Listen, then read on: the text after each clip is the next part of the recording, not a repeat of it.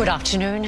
Queen Elizabeth is finally at rest in St George's Chapel, a private burial placing the much-loved monarch alongside Prince Philip, her parents and sister. Imbued in centuries of royal tradition and symbolism, the funeral began with a march to Westminster Abbey, the Queen's children and grandchildren escorting her every step of the way. A congregation of 2,000 joined in the service that offered thanks for her wisdom and service. Outside, hundreds of thousands lined the streets and threw flowers as the procession moved to Windsor. The new king holding back tears as his mother was lowered into the royal vault. Live now to Europe Bureau Chief Hugh Whitfield. Hugh, you were witness to history in the making. And it was, in every way, the perfect day. The majestic and very British farewell befitting a most beloved monarch. Elizabeth Alexandra Mary, the Queen, arrives home to Windsor.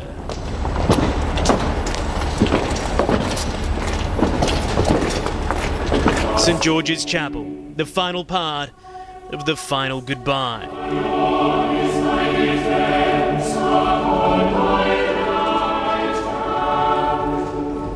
The symbols of her imperial power, the crown, the orb and the sceptre removed as the bagpipes faded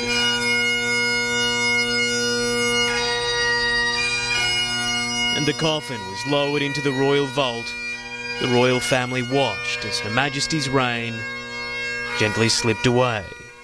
Beginning in London at Westminster Abbey for all the grandeur, all the colour. They called it Britain's saddest day.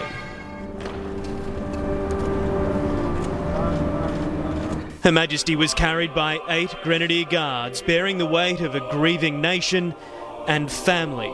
The King, his siblings, his sons. Following, 7-year-old Princess Charlotte and her brother, Prince George, a 9-year-old schoolboy who will one day be king. Together they sat, the future of this ancient monarchy. Upon the coffin, flowers picked from the gardens at Buckingham Palace, Highgrove and Clarence House. Tucked in, a note on Buckingham Palace stationery. In loving and devoted memory, Charles R, the signature of Charles Rex. His mother is gone, he is king. Here, where Queen Elizabeth was married and crowned, we gather from across the nation, from the Commonwealth, and from the nations of the world, to mourn our loss. The service, the 9 hours of funeral ceremony, curated by Her Majesty.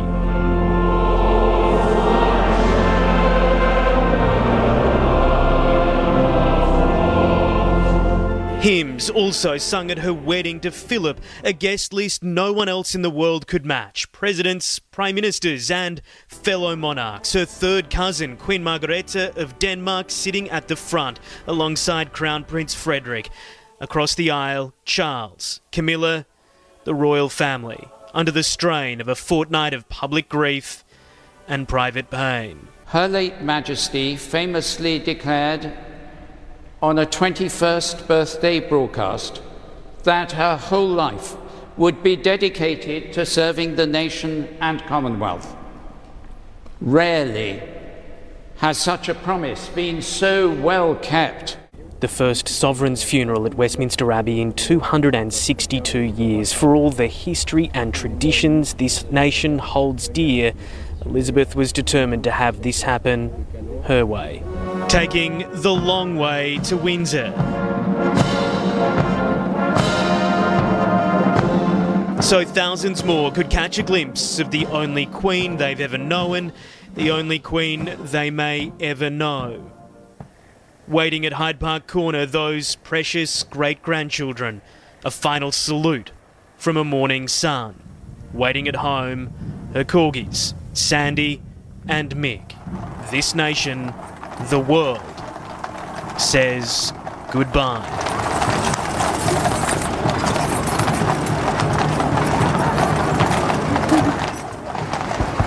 More than a million people were on the streets of London and lining the 40-kilometre route from here in the capital out to Windsor and Her Majesty's final resting place. No doubt some of the lasting images of the day will be those of her great-grandchildren, George and Charlotte, second and third in line to the throne. They will remember this day for the rest of their lives. The royal family will continue to observe a period of mourning for 7 days from now. And Hugh Whitfield joining us live from London. Thank you very much, Hugh. The flowers laid on Her late Majesty's coffin were personally chosen by King Charles, all of them symbolic, and cut from the gardens of Buckingham Palace, Clarence House and Highgrove House. Rosemary for remembrance, and the English oak symbolises the strength of love. The myrtle flowers were grown from a plant that was part of Her late Majesty's wedding bouquet in 1947, and they're also a symbol of a happy marriage.